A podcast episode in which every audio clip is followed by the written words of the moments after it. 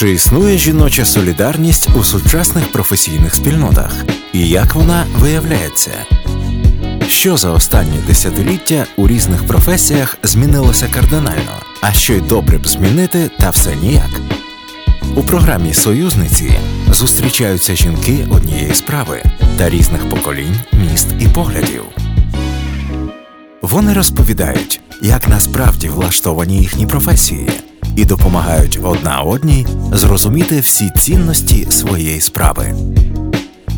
Союзниці авторська програма Ляни Мицько на Urban Space Radio щочетверга о 19 Ви також можете послухати нас у записі на Apple та Google Podcasts.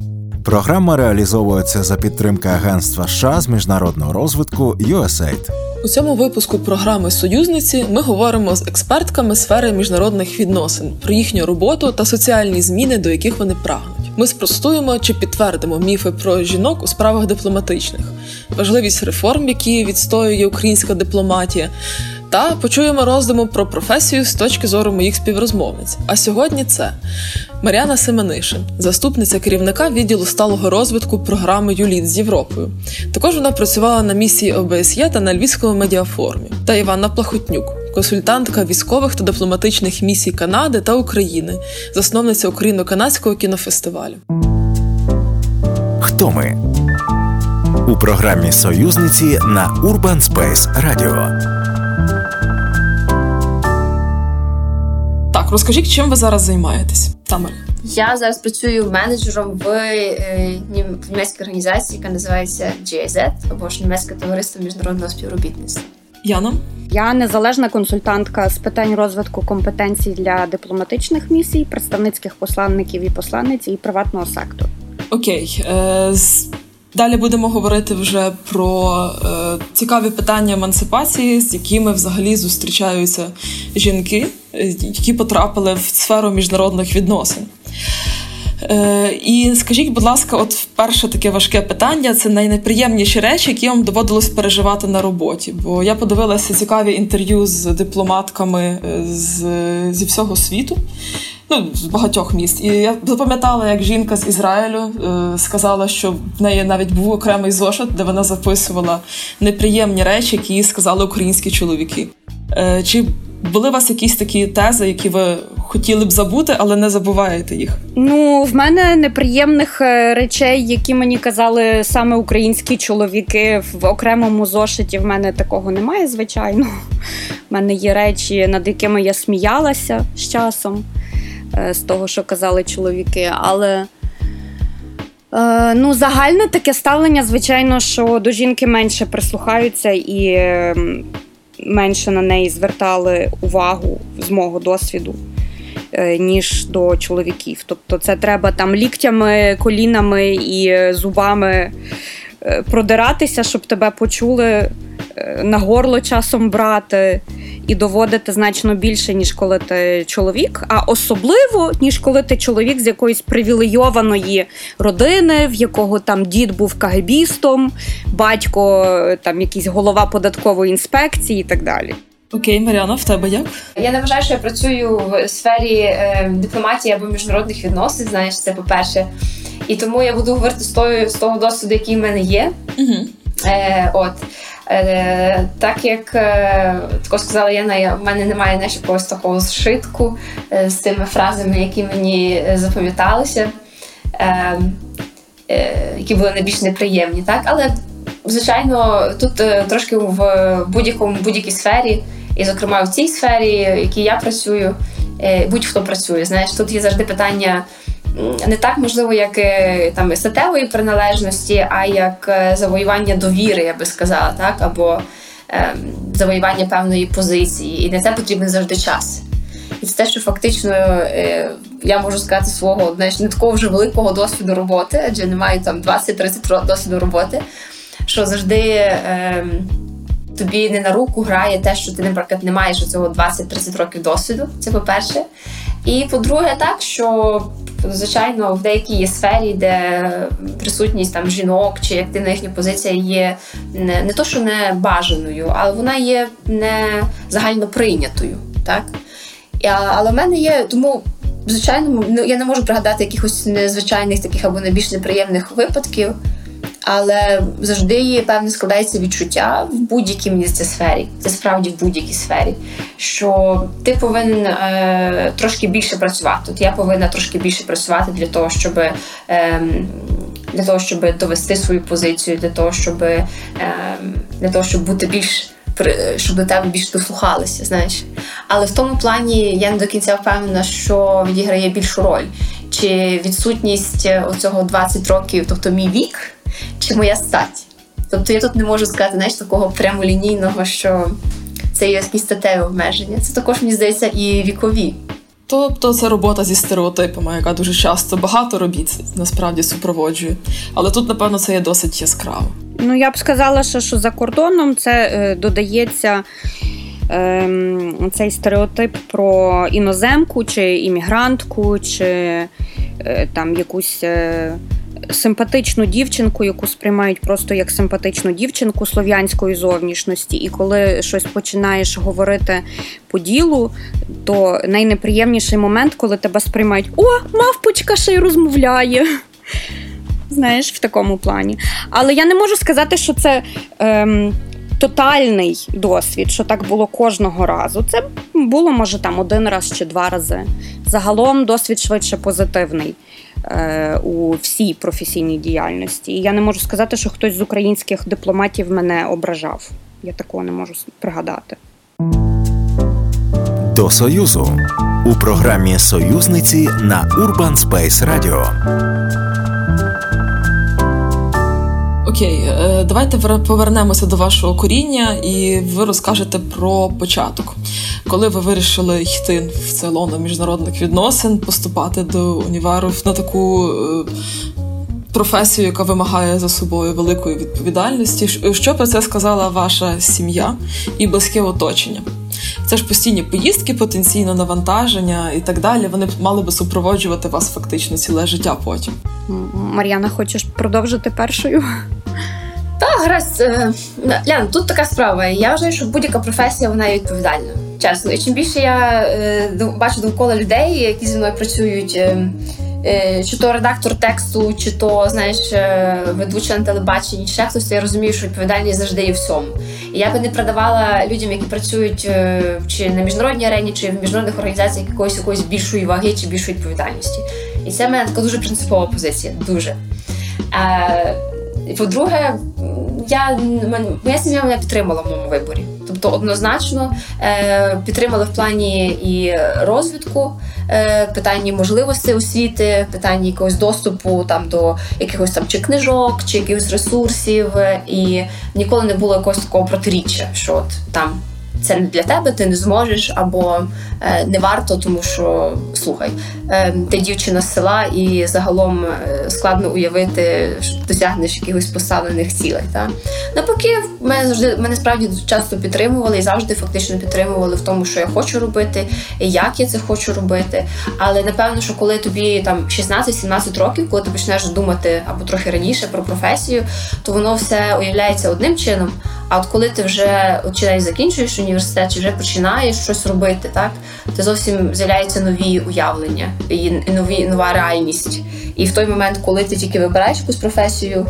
Дуже складно зрозуміти, чи що буде, які, і, власне, які, яка яка реальність цієї чи іншої професії. Воно кожним днем і кожним, е, напевно, кожним кожну годину воно дає якусь іншу, знаєш, інший виверт. І ти тоді розумієш, ага, оце означає це.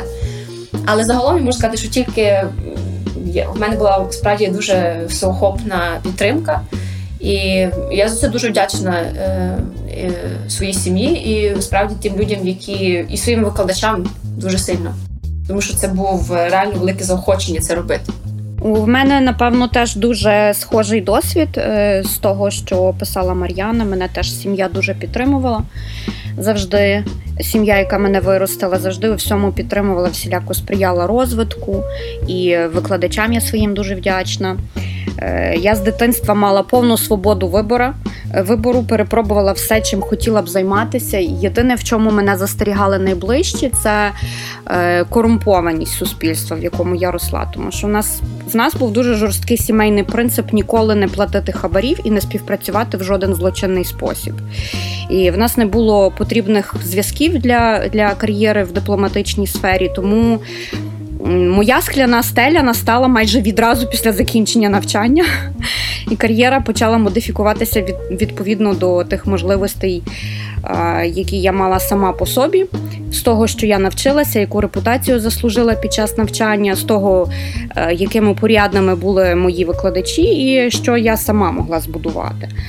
А чому Чому ми хотіли піти е, цією е, в цю професію? Так як ми це вибрали? Це було моє е, таке наступне питання. Насправді про ваш початок. Бо добре, я значить переплутав. Бо е, мені цікаво було взагалі, чи ви уявляли, що ви будете робити те, що ви робите зараз, і настрої в вашій роботі будуть такі, які ви переживаєте зараз чи воно виправдало якимось чином ваші очікування? Можливо, ще немає такого екстра досвіду, щоб ви зараз глянули 50 років назад, і чи справді так це є, чи ні.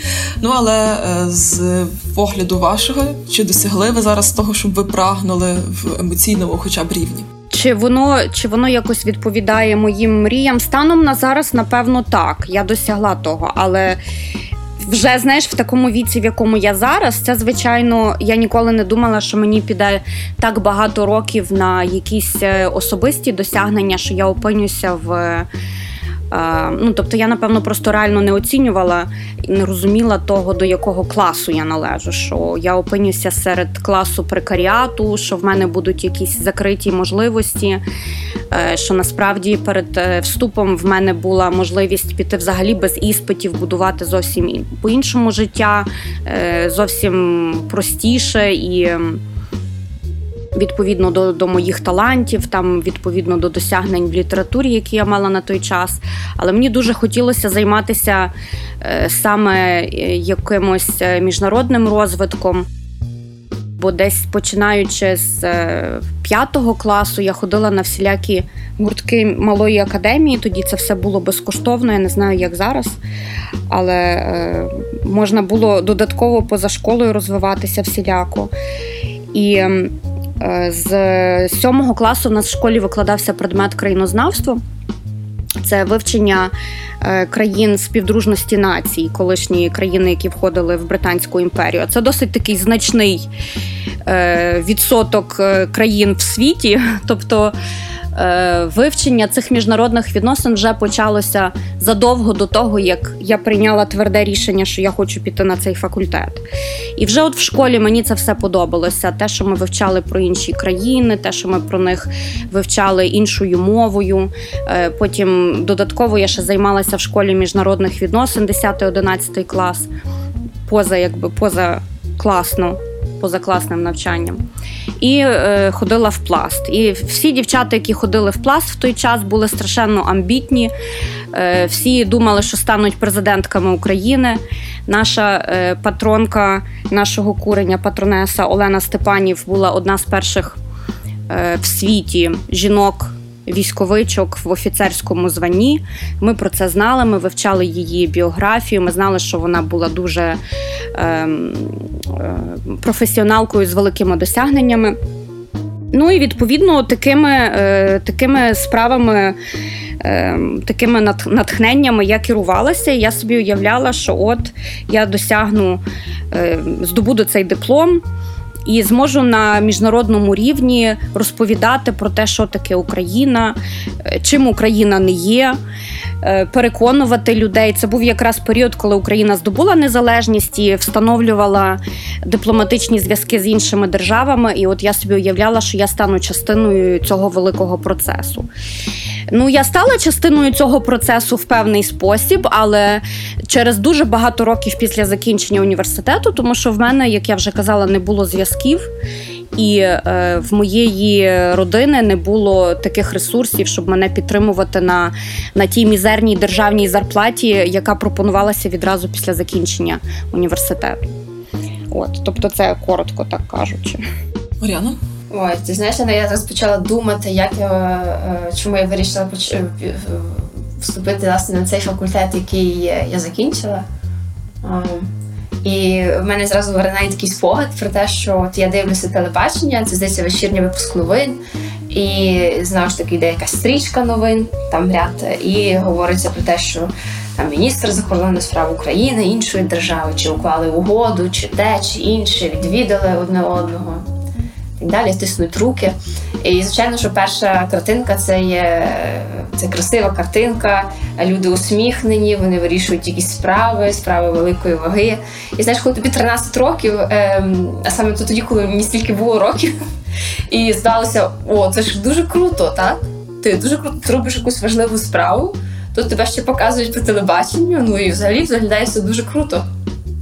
І напевно з цього зародилося таке перше якесь бажання подивитися ближче, що це таке, так що це таке, якісь міжнародні відносини, і і як і, і, і як цим займатися. Тобто я не можу сказати, що це було знаєш, якесь велике бажання е, змінити світ. Е, І більше того. Е, я вважаю, що це бажання, якесь кожна людина має мати якесь таке знаєш, бажання щось змінити в цьому світі це 100%. Але воно почалося для мене не з того вже пізніше, коли там е, я вже почала читати про відомих людей, про в тому числі і політиків, в тому числі і дипломатів, і дипломаток, то потім ти розумієш, що люди. Що люди завжди мали якусь собі ціль велику, так? Але я завжди кажу, що я я не можу сказати, що, е, скажімо, що це був такий, знаєш, я побачила цю ціль в певний момент і от вирішила її досягати. Це просто мене спочатку так це прийшло досить таким чином незвичним. А потім, вже коли прийшло усвідомлення, що треба обирати певний шлях, напевно, ще тоді, коли коли тобі 17 років, я не знаю, я не можу сказати, що я усвідомлено обирала знаєш, такий шлях на все життя. Мені здається, що це дуже складно це зробити. Е, Але те, що мене вело, це такий інтерес до до спілкування різними мовами, до спілкування з різними людьми відчуття того іншого, знаєш, що є щось інше. От я живу в Україні, я живу в певній місцевості, а є щось інше. І саме процес пізнаття, такого пізнання, е, відкриття, напевно, це що було те мене рухало найбільше, і це те, що мене рухає до сих пір працювати в певній сфері. І те, що буде рухати, напевно, мною в будь-якій іншій сфері. І в той момент, коли тобі мені було 16 років, 17, Мені здавалося, що власне от факультет міжнародних відносин, де тебе говорити різними мовами, де є можливість поспілкуватися з представниками різних е, національностей, поїхати, повчитися, побачити, то напевно таке, як вікно в світ. І власне тому о, воно мене притягало. Що в основі у програмі Союзниці на Urban Space Radio. Але є такий ще й стереотип, що бути працівницею чи працівником в сфері культури, в сфері вініше, перепрошую міжнародних відносин, чи бути дипломаткою, як вже в такому вищому ранзі, це гламурно і гарно. От Мар'яна побачила е, в телевізорі, що це красиві люди, тиснуть одне одному руки, щось вирішують. Десь там за кадрами в них постійні вечірки, наприклад, розмови на високі теми. Але з чим ви зіткнулися насправді? Коли ви вже вперше, напевно, потрапили на якісь свої роботи, і чи цей стереотип підтвердився взагалі? Хоча б частково. Ні. Ні. Ніколи. Е, Ні, тому що ну ще раз почнемо споч... ну, почну спочатку, власне, у тому сенсі. Так я ніколи е, маючи можливість працювати в, е, скажімо, безпосередній темі, про яку ти запитуєш, дипломатичній сфері, так е, я ніколи е, не працювала в цій сфері. Так і тому сказати, що от, е, от те, що я собі уявляла, коли мені було 13 років, що я могла переконатися повністю в цьому, в мене ніколи такої нагоди не складалося.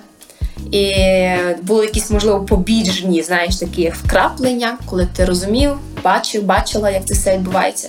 Але я думаю, що це справді для щоб сказати, то відверто от чи воно підтвердилося чи ні, в мене мало е, в мене мало особистого досвіду. Я не можу судити власне на оцих таких вкраплення, знаєш, точковості, якісь дотичності до процесу, щоб сказати точно, отак я переконалася або не переконалася. Е, І для мене це. Е, Е, і кажу, для мене це такий шлях пізнання, знаєш, відкриття одного іншого. Я роблю один крок, інший крок. Але здається, те, що ну, в моєму випадку, те, що мені здавалося в 13 років, і те, що зараз мені видається, ще не вона різна картинка, але вона трохи різна, тому що оце відчуття інфантильності і стан інфантильності, так уявлення про професію, воно є в будь-якій професії. Воно зараз трошки розійшлося, воно стало іншим. І я розумію, що поза тим є велика робота і в чоловіків, і в жінок, до речі. Е, Поза тисненням рук йде велика робота, деколи десятків, сотень і тисяч людей, і тих людей, які тиснуть руки, в тому числі. Е, І так сталося, що в своїй професії я бачила і чоловіків, і жінок, які працюють дуже дуже наполегливо і віддано, щоб надихати і надихатися. Е, І для того, щоб розуміти, що якщо ти працюватимеш, так в тебе буде певна певна перспектива. Тому е, я не хочу знаєш, це малювати в якомусь такому рожевому світі, світлі. Але, скажімо так, ці мої е, оця інфантильність, такий інфантильний наліт, коли тобі 13 років, і зараз він, можливо, трошки зійшов, так? Але відчуття того, що якщо я захочу щось зробити, і якщо я буду наполегливо певним чином працювати і ставити собі конкретні цілі, воно залишилося. Тобто, знаєш, цей, цей такий як ціль, яку яка ще не досягнута, вона ще є, і вона мене якось продовжує рухати мною. Що якщо хочу, я це зроблю, і я з цього досягну. Тому, скажімо так, я провідкрила завісу дипломатичного світу, можливо, запхала буквально там голову, подивившись на що там як відбувається, але ще повністю там, там, там мене немає. І тому вона трошки мене ще досі манить. І тоді буде свято. Не знаю, не знаю. Я не знаю, чи буде свято чи ні. Але е, факт того, напевно, після того часу я тобі, після того, коли я побачу, тобі мені буде легше сказати, чи воно справдилося, чи ні. Зараз не знаю. Окей, Яна, маєш що додати? А, Ну я хочу почати з того, що в нас зараз всі правила змінюються. І більше тиснути руки ніхто не буде. Я думаю, нам варто буде запозичити ем, з японської культури такий легкий кивок один до одного на відстані 2 метри. І, можливо, так тепер буде продовжуватися вся дипломатія. Ем, щодо гламурності, звичайно. Цей елемент був присутній, але мені здається, він дуже сильно пов'язаний з е, застоєм у всіх е, справах в державі чи в якомусь співробітництві. Коли я вчилася на другому курсі, це був ще кучма при владі, і відповідно вся система була така достатньо кучмістсько, пострадянсько, близько до радянського. Е, цей гламур був дуже-дуже відчутний. В нас е, відбувався саміт президентів Центрально-Східної Європи у Львові. І уся ця братія приїхала до Львова, і ми брали участь в організації цього саміту і в деяких кулуарних розмовах. Тобто можна було побачити, як саме все це влаштовується. Ну і дійсно люди хотіли цього гламуру. Але е, коли вже почалася якась реальна робота, а особливо коли ми говоримо вже про умови інформаційної війни, реальної війни і зміни світу Е, цілого світового порядку, то е, інтенсивність неймовірна, просто шалена інтенсивність. Я можу сказати, що це стосується не тільки українських дипломатів, а дипломатів дуже багатьох країн. Вони працюють просто не покладаючи рук, не змикаючи очей. Ну, це просто настільки шалено складна інтенсивна робота, що єдине про що можна мріяти це е, про те, що протилежна сторона лінюхує і займається тільки гламуром. Знаєш?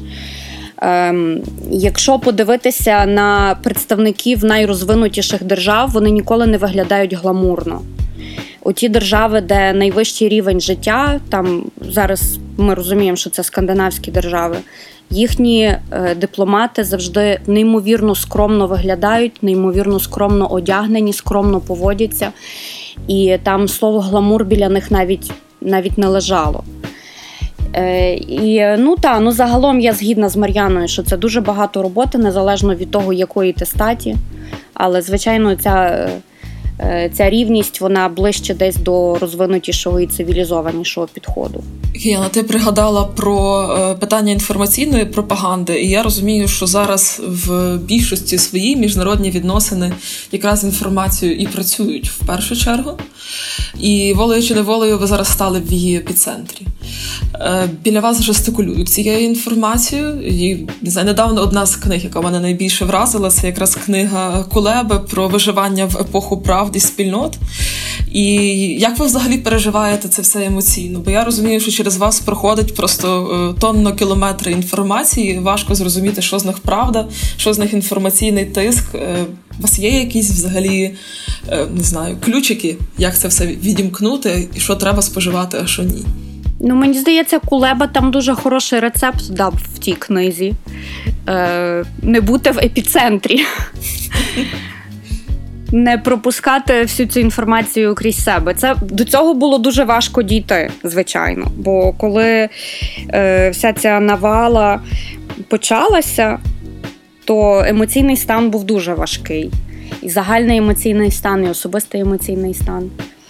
От, Але поради, які дає Дмитро Кулеба в тій своїй книзі, про те, щоб відключити повідомлення, видалити непотрібні контакти, е, не слідкувати за новинами настільки інтенсивно. Я думаю, що це все працює дуже добре. І зараз е, все більше ця інформаційна гігієна, поняття цієї інформаційної гігієни поширюється, вивчається, рекомендується. І я з цим цілком згідна. Але але треба тримати руку на пульсі, просто розуміти, де саме той пульс і як саме ту руку тримати. Мар'яна? Лян, не можу нічого сказати. Е, справді, я не працюю в сфері, скажімо, міжнародних відносин, яку власне ти поставила це питання. Uh-huh. Не буду коментувати книгу е, е, пана Кулеби, тому що, е, на жаль, її не читала. І тому мені складно коментувати цю своє питання, якщо чесно. Але ти працюєш на е, я не хочу, щоб ти коментувала свого роботодавця чи його вчинки, але в випадку твоєму е, твоя місія є передавати певні українські реалії е, до цієї організації. Наскільки тобі складно? Ні, ні, насправді ні. Насправді ні. Мені здається. Дивися, я відходжу з такого е, з тої точки зору, виходжу, що кожна людина, яка де б вона не працювала, вона повинна критично ставитися до інформації, яку вона отримує. Uh-huh. Мені здається, що події останніх шести років то дуже добре довели що незалежно де ти працюєш, е, ліпиш, робиш хліб, місиш тісто, чи працюєш в дипломатії, ти повинен дуже чи повинна дуже добре дивитися, що ти споживаєш. Угу. Знаєш, бо питання мені це інформаційної безпеки стало на рівні з питанням харчової безпеки. Вибач, що говорю трохи тривіально, але так і є. І тут питання професії статі не має великого великого значення. Тобто треба дебити, що би ти не робив, особливо в Україні, але по всьому, по всьому світу. Це не тільки в Україні. Просто ми живемо в Україні, ми добре це знаємо. Е, це воно набуває першочергової ваги. Тобто треба пропускати через декілька фільтрів те, що ти читаєш, як ти це читаєш, е, хто подає цю інформацію, і звичайно перевіряти і ставитися з нею трошки з такою, е, ну не скажу недовірою, але е, під певним критичним, під певним критичним поглядом. Тому що мені здається, що останні події, які відбуваються в всьому світі, також вони йдуть від того, що люди трошки довірливо ставляться до інформації, яка їм надається що переважна більшість людей ще живе далеко вже не в тому часі, який ми, який не в реаліях сучасного е, світу. Так? От, І тому тут така річ. Е, рецепту я рецепту я точно не не скажу. Е, Тут справді тільки треба дуже уважно ставитися до до, всього, до всього, що тобі подають, особливо якщо його подають з великою інтенсивністю. Я цілком згідна з Мар'яною, тільки хочу додати, е, що крім критичного ставлення, постійно треба переглядати свої власні упередження і е, розуміти, що ми сприймаємо інформацію, навіть коли ми її критично переглядаємо відповідно до своїх, до своїх установок. Звичайно, так, абсолютно. Тому треба буде також критично ставитися до того, що ти думаєш. Завжди треба розуміти, чому ти що в тебе можуть бути певні свої обмеження. Е, в тому, як ти сприймаєш інформацію, попередній досвід, попередні емоції, походження е, і тому подібне. Тому може якісь і гендерні аспекти, не знаю. Тут така річ. Оточення, виховання там і так далі. Все на це накладається. коли не все по плану у програмі Союзниці на Urban Space Radio. Мене якраз е, про власні переконання є одне запитання. Воно досить складне і не знаю, чи ви захочете на нього відповідати, бо воно таке зі сфери зі сфери лі, лікарні, напевно, коли у вас є власні переконання, але робота змушує вас приймати якесь рішення, можливо, на користь країни, на користь організації, на яку ви працюєте, яка часто або іноді може розбігатися із вашими переконаннями. Що ви робите тоді? І як собі знаходити виправдання в такій ситуації або собі, або не собі. Не знаю, як як це правильно взагалі відбувається. Ну, бачиш, якщо би я формально була дипломатом і була б на дипломатичній службі, це було б релевантне до мене питання, тому що е, я би не могла працювати ні на Кучму, ні на Януковича. Тому я не стала цим е, дипломатом українським. Е, І тому в мене немає таких е, дисонансів жодне з рішень, жодне з тих завдань, які я мала би виконувати по роботі, не розходилося з моїми етичними цінностями і з якимись моїми поглядами. Навпаки, я би сказала, що те, що у чому я вибираю працювати, воно навпаки підкріплює мої переконання і мої погляди. Ляна, е, складно сказати. Що не стикалася з такою ситуацією? Е, та ні, я не можу пригадати, що я стикалася тут по правди, та а по-друге, мені здається, що е, що трохи питання, е, скажімо, ти не очікуєш на увазі, його треба ставити точно не мені. Його треба ставити людині, яка працює, можливо, в. На Кучма або на Януковича. Ні, ну, яка працює в певній структурі, яка має певну, наприклад, в тій самій дипломатичній структурі чи структурі якоїсь міжнародної організації, напевно, що так, тут така річ. Тому не буду не буду так, складно складно відповісти. Я такого справді не стикалася з такими якимись етичними дилемами. Так? Тому. То я можу сказати, що в принципі ця критика дуже шкодила Україні з на міжнародній Ем, ну, якби на міжнародному рівні, але була дуже корисна внутрішньо. Тому що критика, в принципі, є корисна, знаєш, вона допомагає вдосконалювати ем, вдосконалювати якісь е, певні процеси. І воно так завжди працює. Тобто, не обов'язково, коли людина про щось там не може говорити, чи не може, ем, ну як би це правильно сказати, вчинити. Чи чи може там, знаєш, якісь певні речі не відповідають е, е, конкретно тому моменту е, поглядам людини? Не обов'язково воно в довготривалому е, результаті так виходить. Довготривалий результат може зовсім іншим виходити. Знаєш, uh я не знаю, чи це відповідає твоєму питанню чи ні, але це так, як я його зрозуміла. Так, це питання більш більшості своєї філософське, бо е, і справді здається, що людина на, такій місії має бути супергероєм, але деколи її супергеройство, і щоб всі знали все, треба якось тримати в розумних межах. Е, до прикладу, окей, е, і одне з останніх наших запитань, підготовлених мною, я його дуже люблю, коли спілкуюся з людьми, які працюють за кордоном, з українцями. Питання про діаспору. Бо дуже часто діаспорі надають такі месіанські риси. Я знаю, що Мар'яна працювала з діаспорою, поки працювала в міській раді у Львові. Іванка викладала українську мову навіть в школі для дітей з діаспори. І чи відчуваєте ви, що це месіанська місія, яку їм часто надають, що вона е, що вона справдиться, що так справді є? Я чесно ніколи не думаю, що знову ж таки відходжу від того, можливо, якогось усталеного стереотипу, що українці має хтось рятувати. Знаєш, чи інші українці за кордону, чи я не знаю, марсіани і так далі, тому подібне. Е, я вважаю, що справа українців, українців там чи то реформи, чи то не реформи, чи будь-яка справа, яка стосується українців, це їх їхня особиста справа. Так? І наша особиста справа, там моя справа. І очікувати на те, що хтось прийде і поробить нам, чи добре, чи погано в тому плані, не варто. І тому приписувати комусь якусь месіанську роль е, не варто, і воно вже мені здається декілька, в тому числі і діаспорі, так тому що це також люди, Е, і також організації, які мають е, знову ж таки свої пріоритети і своє бачення, і свої цінності. Тут більше питання не про діаспору, як таку, а питання більше до українців, що це питання постійно знаєш виринає то там, то тут. Що виринають якісь очікування, які можуть бути не завжди обґрунтованими. А як на мене, краще питання поставити: а чому ми завжди чекаємо на когось, хто прийде і зробить? Знаєш, на когось, хто е, от ми не вміємо, не знаємо, або ми знаємо погано і вміємо погано, а хтось от інший знає краще. Е, питання мені це краще ставити. А от чому тоді ми не робимо краще, і що нам зробити, щоб було краще самим нам, так?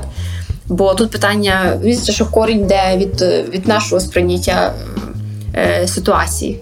Тобто питання ми тут з вами є для того, щоб розвіяти стереотипи. Так, тому власне я говорю про те, що не можу сказати, що в мене були ці стереотипи, так які про які ти говориш, але більше мені здається краще говорити. Краще про це треба. Чому взагалі виникають такі виникає таке питання? Я вважаю, що е, події останніх років і не тільки останніх років неодноразово доказували про те, що треба завжди покладатися в першу чергу на себе і таким чином вибудовувати дії довкола. Це не означає, що треба тільки розраховувати, скажімо, от я один в полі воїн, але треба відштовхуватися від себе, від своїх потреб і дивитися, хто власне може бути, хто може допомогти, посильно допомогти, знаєш, в тому плані. І цього, напевно, чого нам трохи бракує. Реально подивитися довкола себе, зрозуміти в першу чергу на себе подивитися і з'ясувати, а як ми можемо, е, як ми можемо співпрацювати з іншими довкола в тому числі з українською діаспорою, максимально ефективно, тому що я більш ніж переконана, що ті люди, які живуть. Е, Поза межами України першочергово, що вони думають, і навіть я частково була частиною, скажімо, ну можливо, не діаспори, але е, мали безпосередню дотичність до тих людей, які живуть е, за кордоном, та, то вони першочергово хочуть допомогти. В першу чергу, так? Але і, і тут питання справді максимального збалансування і посильної допомоги. Так, і це питання тільки для тільки для питання тільки того для українців тут в Україні. Яна? Е, ну мені здається, по-перше, краще називати це не діаспорою, а просто закордонні українці, тому що діаспора має конкретне визначення. Е, там скільки часу, яке покоління вже живе за кордоном, і наскільки воно переплетене з тією державою, де воно живе. Закордонні українці, я не знаю, чи це варто називати месіанством, чи в цьому є якийсь сарказм, в тому, що ти говориш. Але Дуже часто зустрічаю, особливо серед е, людей, які не знаю, люблять висловлюватися публічно, якісь такі побажання, що там є люди зі знаннями, є люди не знаю, зі зв'язками, і чого вони нам не поможуть. Е, ну це дуже я гіперболізую, звичайно. І месіанство це гіперболізоване слово, але це питання про очікування і реальність хотілося би спростувати. Ми якраз зараз намагаємось з цими стереотипами попрацювати. Ну я не знаю, чи це месіанство, але ну дійсно люди мали можливість заробити в капіталістичних країнах значно більше ніж в комуністичному раї. І е, потім повертати ці мільйони в Україну. Там той же ж е, фундація Тімертея, чи е, ті всі спонсори, кого знайшов Гудзяк на заснування католицького університету. Е, фундація Тімертея дуже багато чого фінансує в Україні. Потім е, загалом ці потоки заробітчан, які зараз вже теж почали підраховувати за минулий чи позаминулий рік, перевели в Україну таку ж кількість грошей, скільки надає міжнародний кредитний. Е, міжнародний валютний фонд, який дає надає кредит. Тобто, з одного боку, звичайно, я цілком згідна з тим, що люди, які проживають в іншій країні, мають значно менше прав вказувати, е, що там робити українцям, які їм приймати рішення, кого обирати і так далі. А з іншого боку, це ж колосальна підтримка, це ж величезні потоки грошей, це величезні. Е, безкоштовна величезна допомога і експертів, і артефактів, якихось, які теж були повернуті в Україну свого часу. Чого не відбулося би без закордонних українців. І це, в принципі, приклад не тільки України. Китай встав завдяки своїй діаспорі. План Маршала прийняли свого часу завдяки тому, які е, німці проживали за кордоном, і, і інші європейці, які проживали в е, Америці. Ізраїль користується величезною підтримкою через те, що величезне ізраїльське лобі в Америці. Ну тобто. З одного боку, звичайно, месіанства, месіан, месіанством це назвати називати не варто чи не можна, а з іншого боку, е, дуже довгий час, в принципі, діаспору ніяк не брали до уваги, ніде не вивчали в жодному підручнику про це ні слова не було. І це от буквально тільки останніх кілька років ми заговорили про діаспору і заговорили якось е, голосніше, і, мабуть, тільки через те, що з'явилися е, Яресько, Супрун і якісь люди десь в уряді. А те все, що робили заробітчани, і які вони кошти переводили в Україну і е, яким чином просували українське питання десь там е, в Гарварді, чи в Альбертському університеті, чи в Мюнхенському університеті, воно все теж відігравало величезну роль. І якби цього не було, то я не знаю, чи Україна би в принципі змогла зав'язати свої дипломатичні відносини тоді, коли вона здобула незалежність. Дякую дуже. І останнє питання: що подобається вам в вашій роботі найбільше? Що в ній надихає, і чи можливо є щось таке, що лякає? Оглян, мене надихають люди дуже сильно, з якими я працюю. Е, тому що в моїй роботі є багато прикладів людей, які змінюють е, першу чергу себе знаєш. Угу. І і це, напевно, що надихає. Тобто, які не кажуть, кричать, що от ми будемо зараз там когось змінювати, знаєш, прийдемо, стане все краще. А вони змінюють себе і дають цьому дуже хороший приклад.